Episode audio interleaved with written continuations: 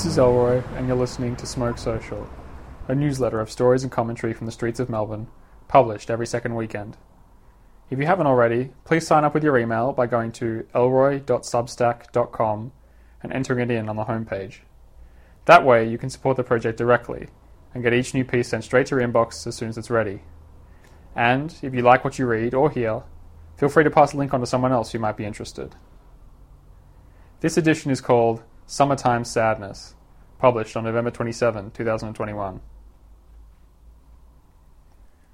Two editions ago, I speculated that Melbourne could be, for all intents and purposes, unsalvageable. Whether these last four weeks have done anything to change that presentiment, it's too soon to conclude. The signs of life are there the old smells, the old characters, the old voice.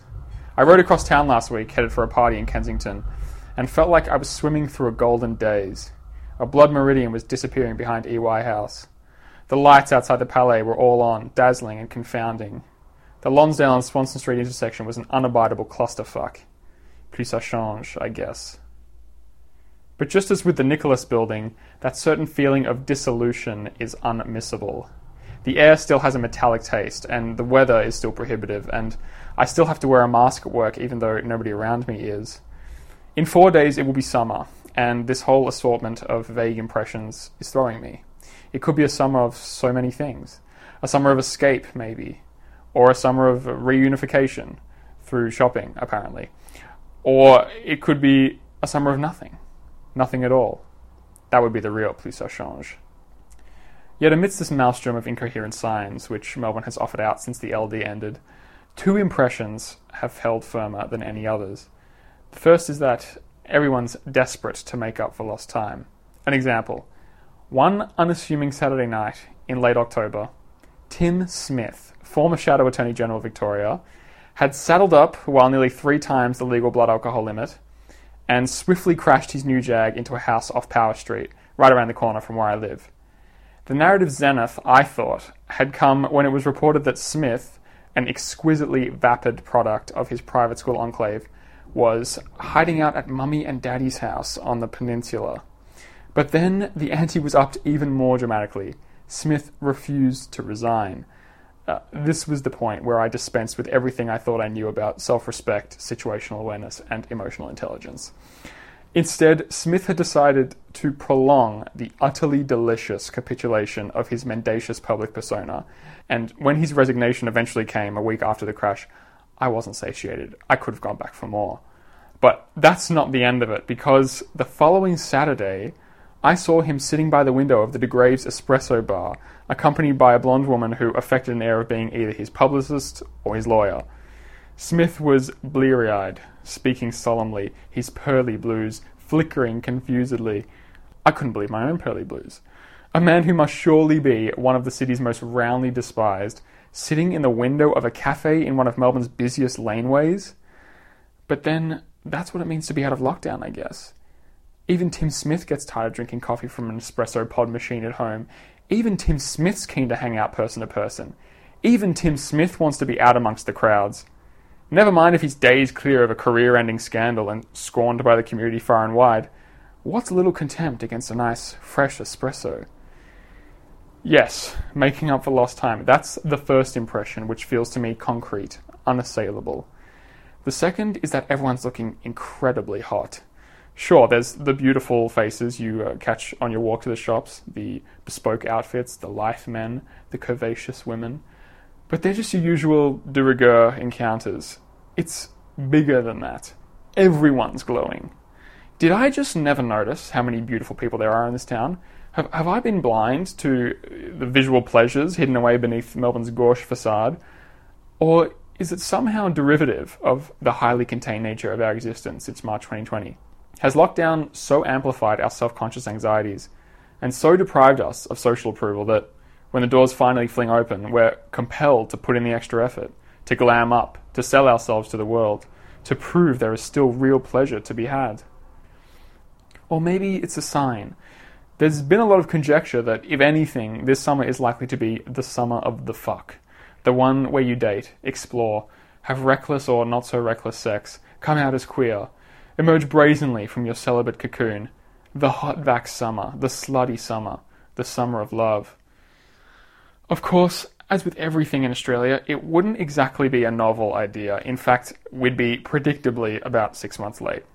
In a piece for Document Journal, art critic Dean Kissick described the summer of 2021 in New York, a season of experimentation, of trysts, of one night stands, of a burgeoning desire for physical intimacy finally given actualization.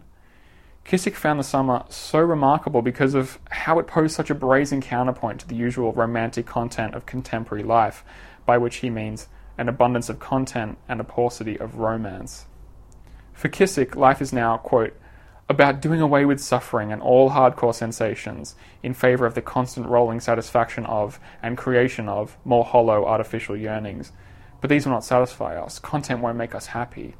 We're trapped in this ambient state of desiring here in the eternal present, where everything is at once never ending and meaningless. This big, wide mood, this faint desiring ache, a phantom sensation of a phone vibrating somewhere about your person, of someone trying to reach out and touch you. End quote. A part of the problem here is that while certain summers may buck the trend, the rituals and behaviors which engender such an ambient state of desiring and its intended hollow artificial yearnings have been codified into an entire generation of young people. Earlier this year, I was reading the Daily Cal, the student newspaper of UC Berkeley. Please don't ask why.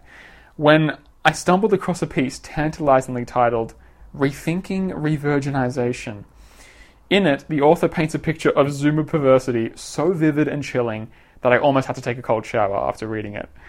Quarantine, she writes, quote, taught me that when I'm alone, I can channel the energy I would have spent obsessively stalking my crush's ex girlfriend's Instagram profile into searching for internships or picking up a productive hobby. End quote. Good Lord. You do you, speak your truth, follow your dreams, be true to yourself. You don't need someone else to complete you. When all we've been fed is this turgid casserole of individualisms, of course we're going to opt for revirginization. Our desires are no longer pluralist, no longer shared. They've been systematically desiccated and abstracted. To lean to the physical or the shared is a waste of time and won't make you permanently happy. Only a life of fruitless managerial positions, careerism, and solipsistically embracing your emotional turmoil will do the trick. In other words, our desires are stripped of the interconnective instinct and are now exclusively our own. What this achieves is a total reframing of the concept of desiring, one we can't escape. And when we do feel like engaging with that animalistic side of ourselves, de individualizing, reaching out and laying our souls upon someone else's sword, we end up playing a less direct version of the same game. Flat Instagram images in provocative poses, porn addicted chauvinist men, subversive art, you can hear my air quotes, it's seduction with an instant payoff. Here one second and gone the next.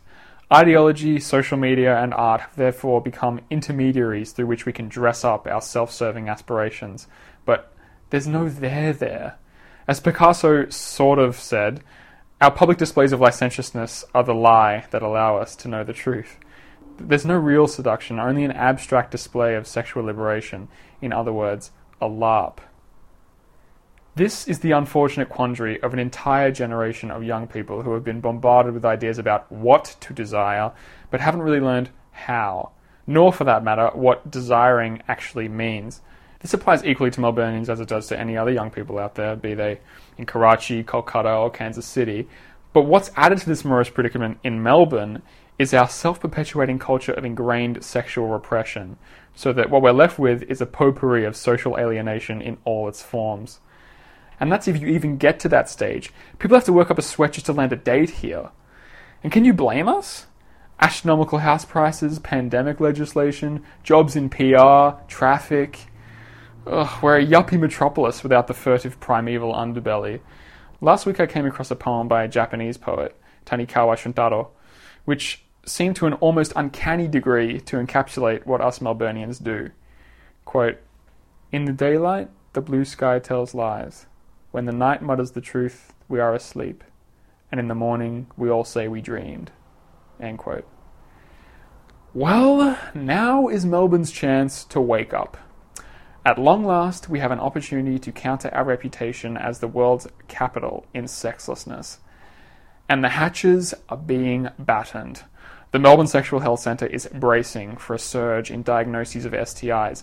Vax badges have been added to dating apps Also working in our favour is the convenient fact that you can't be re-virginized if you were never deflowered in the first place. Even still, I'm skeptical. One principal reason I've been so compelled by this year's protests in Melbourne is that it's something which is happening here. As in, nothing ever happens in Melbourne. Things collapse, condense, float away, but don't seem to stick. Things dissolve. I was on the Route 75 last week, sitting across from a young woman, let's call her M, mid 20s, donning a white pair of those Balenciaga sports shoes with the full knit molded to her foot like a sock. She was chatting loudly to a friend on the phone when she looked up and encountered someone else she knew. It was an older lady, let's call her V, maybe 60 or so, who spoke like Bunny from Sex in the City and looked like her too. V approached M and sat down next to her.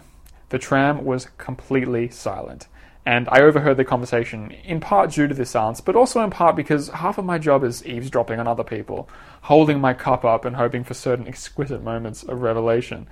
However, I didn't catch how they knew each other because the discussion, from the microsecond of its inception, was dictated by a certain undeviating intensity of focus. I'm breaking up with my fiancée, M said. No! exclaimed V. Yep, replied M. With what I could only assume was the entirety of the back end of the tram listening in, V asked what had happened. She asked with a kind of indolent melancholy, as if she'd passed beyond her initial shock and was now hardly surprised at all. He's just a bit of a gaslighter, M said. He'd make me say things I didn't really think, and a lot of the stuff he said wasn't true. Like, so I had a breakdown during the first lockdown. Um, by the way, just to remind you once again, the tram is pin drop quiet. And anyway, she goes on. And he tried to tell me that my family didn't care, but my family was calling and texting him the whole time, asking about me, worried about me. It was revelation, and I was riveted. And if nobody else around was tuning in as well, at least they didn't know what they were missing out on. When the specifics were hammered out, the conversation rolled into broader territory. V made an interesting point about obsession, passion, and love. M told her, I was in love with him since day dot. V's brow furrowed above her mask. But darling, that's obsession, she said somewhat insolently in her syrupy Hawthorn drawl. There's a difference. Obsession and passion, and then there's love. I mean, seriously, nobody knows anyone straight away. It takes years. Years and years and years. When V reached her stop ten minutes later, it seemed little had been resolved. M was still breaking off an engagement.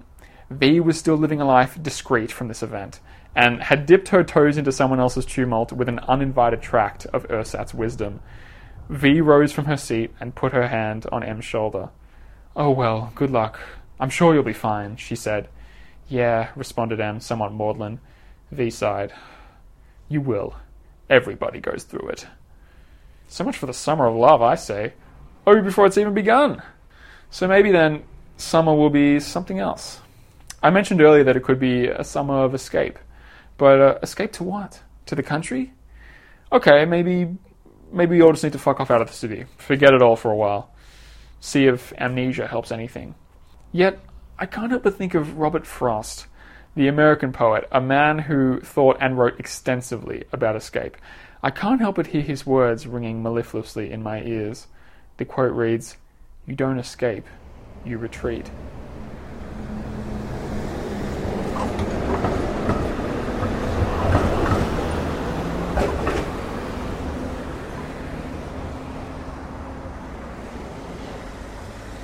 That was Summertime Sadness, published on November 27, 2021. If you enjoyed this edition, please consider signing up to Smoke Social with your email at elroy.substack.com. It'll also give you an RSS feed, which you can enter into your podcast player so that every new recording downloads automatically. Anyway, uh, hope you enjoyed this edition of Smoke Social, and I'll catch you in two weeks.